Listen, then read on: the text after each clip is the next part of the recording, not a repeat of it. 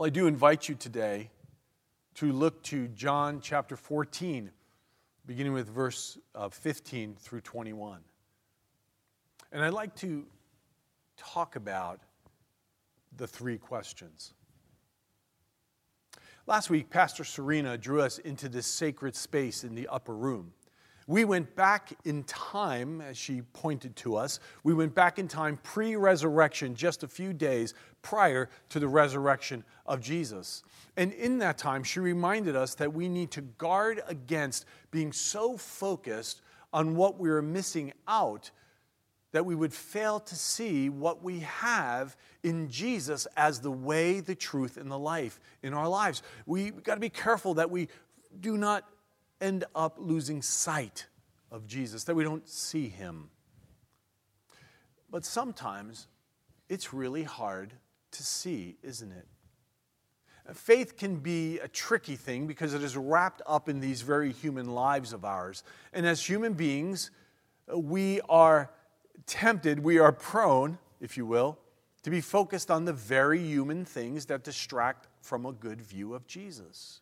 And sometimes, in focusing on human things, we are tempted to believe that God has left us to our own devices, that God has left us to our own abilities, that God has left us to our own way of seeing. And then maybe God just sits back and watches us struggle. Have you ever felt that about God? But the truth is, nothing can be further from the truth. Here's Jesus with these disciples in the upper room, night before the cross, empty tomb still a couple days away. And Jesus wants to make sure the disciples know one thing, and it's this He isn't going anywhere. And that changes everything for them and for us. Can you imagine that upper room when Jesus says this? If you love me, keep my commands, and I will ask the Father, and he will give you another advocate to help you. Isn't that a good word? And be with you forever, the Spirit of truth. The world cannot accept him because it neither sees him nor knows him, but you know him, for he lives with you and will be in you. I will not leave you as orphans, I will come to you. Before long, the world will not see me anymore, but you will see me. Because I live, you also will live. On that day, you will realize that I am in the Father, and you are in me, and I am in you. Whoever has my commands and keeps them is the one who loves me. The one who loves me will be loved by my Father, and I too will love them and show myself to them. This is the word of the Lord for us today. Thanks be to God. What would you do if I told you this morning through faith in Jesus that Jesus actually lives in you? I, know that's what we say. That's our Christianese, really. That's our Christian language for describing this relationship we have with God through Jesus Christ. But I wonder, I wonder the level to which we actually truly believe that to be the case in our lives. But, but here we have Jesus in John 14 making sure that his followers understand that he is going nowhere.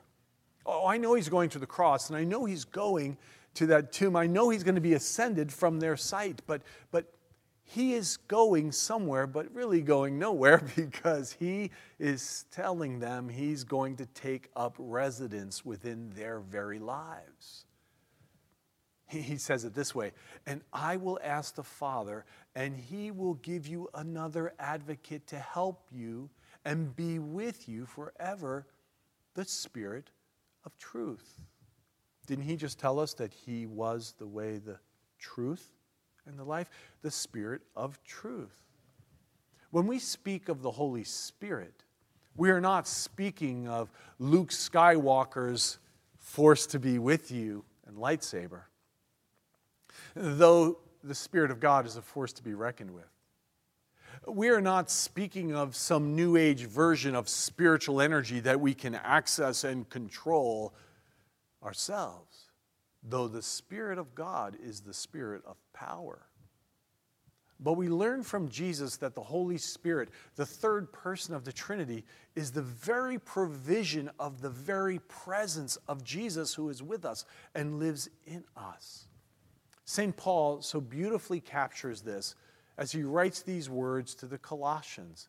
In Colossians chapter 1 verse 27 he writes, God has chosen to make known among the Gentiles the glorious riches of this mystery, which is Christ in you, the hope of glory. The glorious riches of this great mystery of the gospel, Christ in you, he says.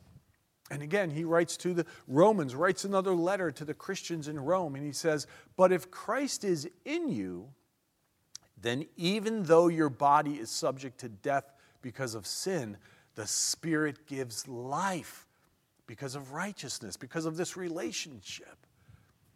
Even though we live in this very human life, the Spirit, the very presence of God through our faith in Christ, takes up residence in us. And as Paul said, as Paul said, this is a mystery. And it is in many ways. But if you want to see the impact of that, if you want to see, go back to the upper room. Go back to these words from Jesus we read. And in these days that we're walking through, these words give us great hope and encouragement. Before long, Jesus said, the world will not see me anymore but you will see me. Because I live, you also will live. If you want to see Jesus, an important question is raised. We're going to ask three of them. But if you want to see Jesus, the first question that's asked is this How will you live? How will you live? Do I live my life as if my connection to Jesus is simply a religious profession. It's just one that I pull out when it's time for me to go to church, when it's time for me to go to the church facility and go to church? Or is it, or is it just something for me to study, to understand, and to try to master some religious knowledge? You see, if that's the approach of my connection to Jesus, it will fail you. It will especially fail you when pandemics arrive. But the second alternative to answering that question, how will I live, is the positive answer to another question, which is this Do I live as if Jesus is actually alive and living in me? Uh, that he's actually alive. Do I live that way? Because I live, he said, you also will live. Do you live as if the very presence of Jesus is in you, regardless of whether you physically see him or not? Yes, the, the eyes of faith are the pathway, if you will. They're the pathway for us in this relationship, for this recognition. And that is why Jesus says this also. He says, The world cannot accept him because it neither sees him nor knows him. Eh, we're so busy focused on what we see in the world. And if we get so busy on what we see, we won't see Him. But when we do know Him, faith does something. Faith transitions to life. And life is how we organize and orient our human experience in this world. That's really what living life is about. It's, it's how we organize and how we orient our human experience lived out in this world. Well, the promise here is that my very living now, this organizing life, this organizing my human existence, that very living is infused with the very life of Christ because I live, you also will live. What about you? You see, Jesus is telling them and he's telling us that his resurrection will cause his life to extend beyond the historical, physical reality of the resurrection and the empty tomb. It'll extend to those who will live for him and live with him and live by faith in him because he is alive. I heard in a sermon recently from Brother Geoffrey Tristram these words Open your heart to Jesus and invite him to draw near. Allow him to touch you anew and fill you with new life and hope because he is alive. So, what about you? How will you live? But these words from Jesus also tell us that we will not be abandoned. When, when I read this portion of John chapter 14, I think the verse that I just default to, I want to just stay at, is this one in verse 18 I will not leave you as orphans, I will come to you. That's the first thing Jesus says after promising them the Holy Spirit's presence. Now, the word used to describe the Spirit's presence with us is so rich and wonderful that it's translated in different ways. Here, in the New International Version, it's translated as advocate. It's also translated as helper or comforter or counselor. I think maybe the best um, translation or, or understanding of this idea of the Holy Spirit and who He is is this He is the one who stands beside us. He is the one who comes up alongside us on the trail of life and stands with us. In this time and space of separation, it is very easy to feel abandoned. The world seems like it's been turned upside down, doesn't it? And the ground beneath us seems like shifting sand. And it might not be just the pandemic time, but it may be an issue in your family. It may be an issue in your workplace. It may be an issue in your life. There may be something that just seems like it's shifting sand for you. And, and that's hard. It's hard to get traction in soft, shifting sand. Running in that kind of sand is difficult and it's exhausting. In these days, it may feel as if our souls are doing that because it's easy to begin to believe we have been left to ourselves. It's, it's easy to get caught up in the loss of what has been and the worry of what is to be and we can wear ourselves out with worry. This week during a devotional time, I read these words from Corrie ten Boom Worrying is carrying tomorrow's load with today's strength, carrying two days at once. It is moving into tomorrow ahead of time. Worrying doesn't empty tomorrow of its sorrow, it empties today of its strength. Worrying doesn't empty tomorrow of its sorrow, it empties today of its strength. Well, I was reading those words, as I said, during a devotional time that was connected to these words from Jesus in the Sermon on the Mount. You remember them? He said this Therefore, I tell you, do not worry about your life what you will eat or drink, and about your body, what you will wear. Is not life more than food, and the body more than clothes? And then, and then the next words, the very next words are these Look at the birds of the air.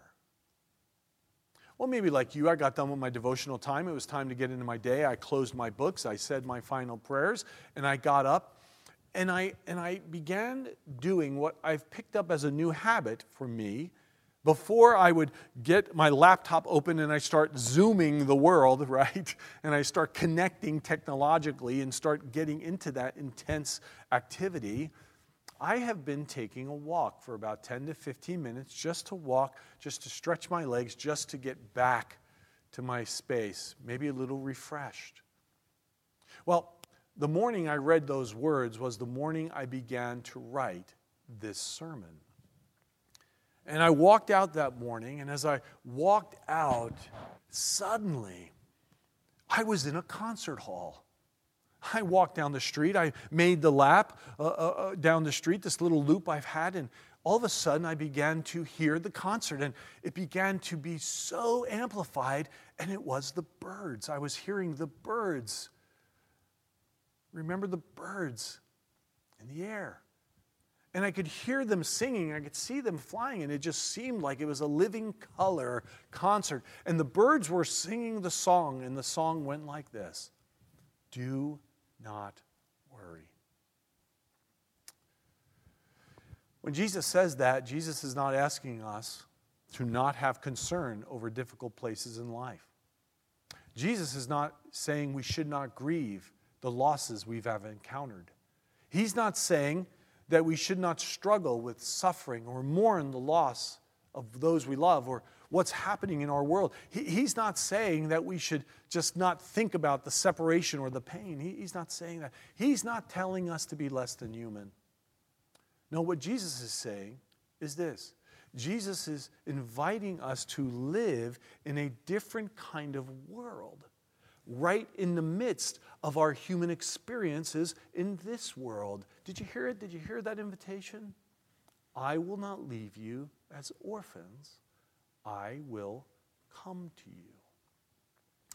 This is the world Jesus wants us to live our human lives in. A world with Him.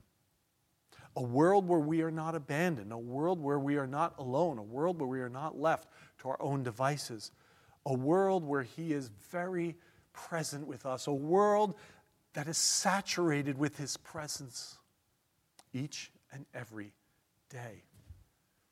So you see, this begs the second question, and it's this What kind of world will you live in? What kind of world will you live in? Will you live in that world where He's with you? Seeing Jesus does mean having our lives organized around His presence. How will I live? It also means that the world we live in is a world filled with His presence. What kind of world will you live in? His presence with us. But it also means that because that's true, we are a becoming people. It is always important when you read Scripture to pay attention to repetition. And when you bookend this passage of Scripture, the first and the last verses, there, are, there is this place of repetition that we need to pay attention to. This is what we hear. In verse 15, it says, If you love me, keep my commands. And then scoot over to verse 21, and we hear Jesus repeat himself basically, and he says, Whoever has my commands and keeps them is the one who loves me. And then he says this The one who loves me will be loved by my Father. And I too will love them and show myself to them. You'll be loved by my Father, and I too will show myself to them. I love them, he says. These words from Jesus ask me one more question. And, and it may be the most essential question of the day, and it's this What kind of person will I become? How will I live? What kind of world will I live in? What kind of person will I become? I don't know if you've noticed, but pandemics bring out the best and worst in people, right? I think of the single mom who made a huge order from Walmart grocery just so she can adequately help with the End 68 Hours initiative to try to feed children who are in food insecurity at this time, even though her own income is very limited. Boy, that's like the best of us, isn't it? Then there is the neighbor who works at the hospital, one of the hospitals in our city, who comes and knocks on our door and brings to us bags of bagels asking us to find people to distribute them to. This person who's working in the hospital, wanting to do something for someone else as they're doing something for so, so many, comes and brings us a big bag of bagels, asking us to find some folks. And three households were blessed from our neighbor's goodness. I think about the woman named Terry. I happen to be related to her, she's my sister in law, who paints rocks and she leaves them by the road. Many people walk by her house, and she invites them to take a rock with them that has a positive saying on it, a blessing to someone, so someone comes by and picks those up. Or I think about the little boys who painted rocks and left them around the mailbox of a certain pastor's house. You know, those are the best people. Those are the, those are the things that we say, look at the goodness that comes out in pandemic times, right? But then, if we're going to talk about the best, we also have to talk about the worst, right? I think about the young dentist who's trying to get his practice started. And because of all that's going on, he's investing a whole lot of extra expense for the expensive PPE that's needed to help protect his patients and informing them that he's going to have to charge them a minor surcharge to cover that cost to keep them safe. And this young dentist has received vicious emails from people, really criticizing him and telling him how wrong he is to do that right now, while that's the only way he can really stay in business.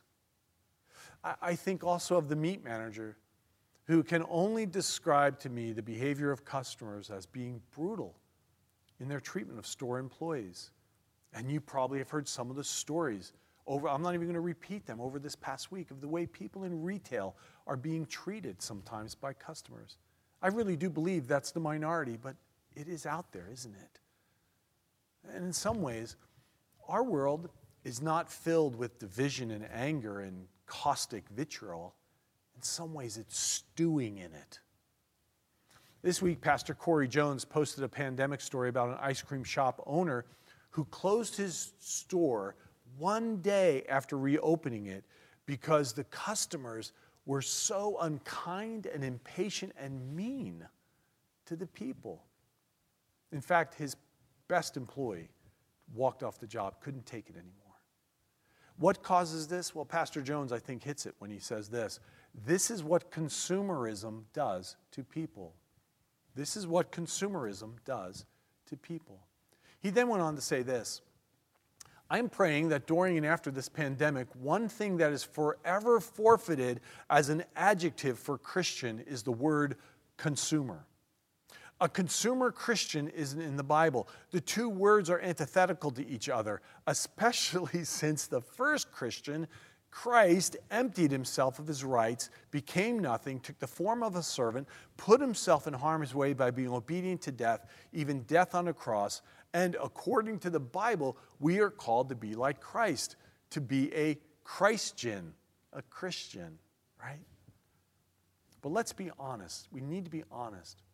What happened at the ice cream store, what consumerism does to people, if we are not mindful, can infect our lives as Christians and can bleed its way over into the church. But in all times, in all times, but especially in these times, there's a different kind of person that's needed, don't you think? Jesus is calling you and he's calling me to be those persons. He calls us to live as the beloved of God. Did you hear that? Did you know? Do you know that that's who you are? You are the beloved of God. He said you would be loved, beloved by his Father God. And when we live into that identity, when we live into the identity that we are the beloved of God, we want nothing more than for our lives to love like God. Jesus said, Those who follow him those who love him, they will follow his commands. And to make sure that make sure that they knew what he was talking about, he later said this. Later that same night, he said this. You find it in John chapter 15. My command is this love each other as I've loved you. Greater love has no one than this to lay down one's life for one's friends. You are my friends if you do what I command. You are my friends if you love well. You are my friends if you love the world around you. You are my friends when you follow this command of laying down your life, putting others ahead of yourself. Wow. Paul the Apostle called that the most excellent way when he was writing to the Corinthians. And in thinking about that, Walter Brueggemann said that he hopes that we will grow in our awareness of the more excellent way. And then he said this in an interview I saw this week The more excellent way contradicts the dominant way and is terribly inconvenient.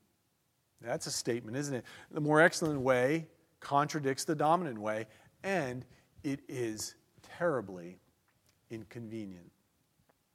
Love does not focus on my convenience. Love does not focus on what my rights are.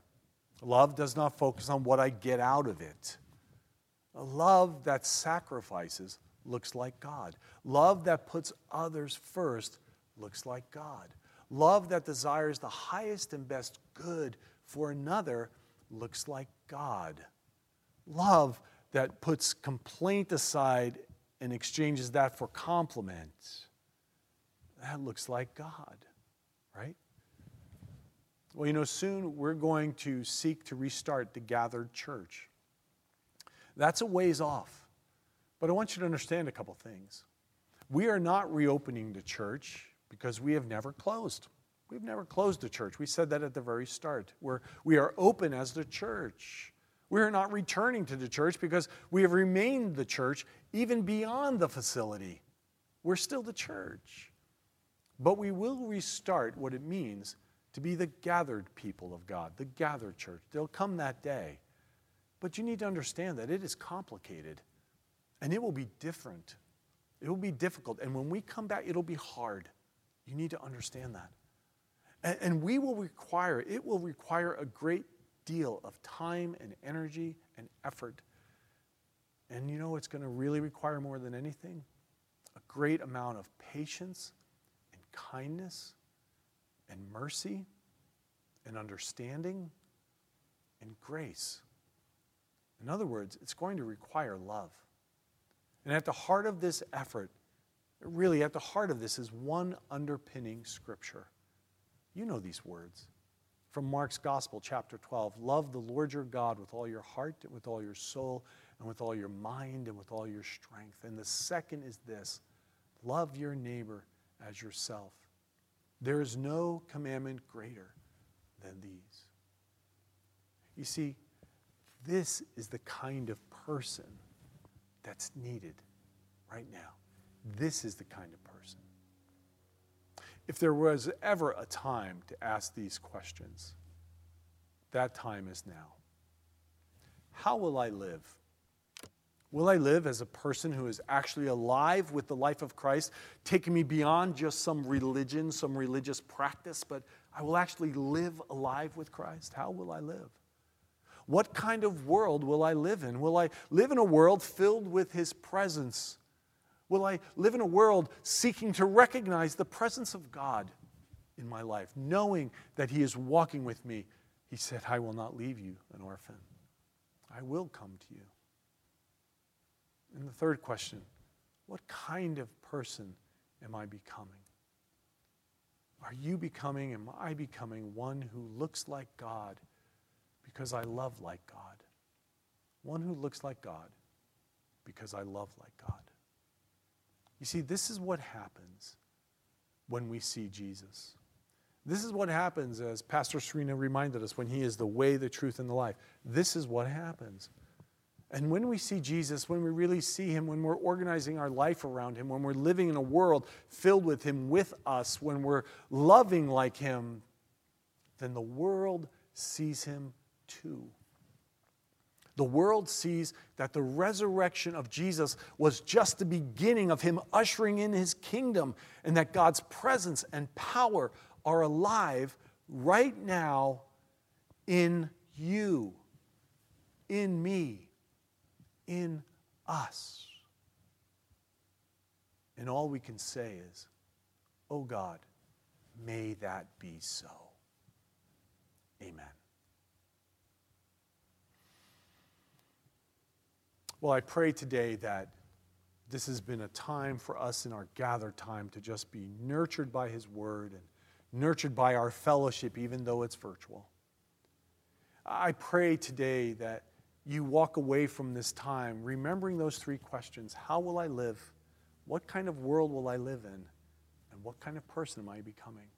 That maybe you'll revisit John 14, verses 15 through 21, and ask the Holy Spirit to be that helper because we need Him to help us live this.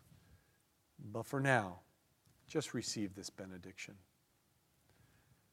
Now may God Himself, the beloved Father who loves us, and Jesus Christ, his Son, who showed us what love looks like.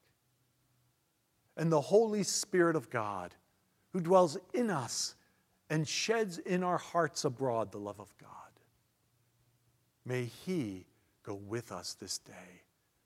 And may we love like God because we are so loved by God, the God who is with us, who is in us, and who will never leave us. In Christ's name, amen. Have a great day today. Get out and have a walk, take a bike ride. That's on my list today. Find a place where you can greet one another as you're walking down the road, wave to them. Maybe it's a good day to paint some rocks. But have a good day in the Lord. God bless you.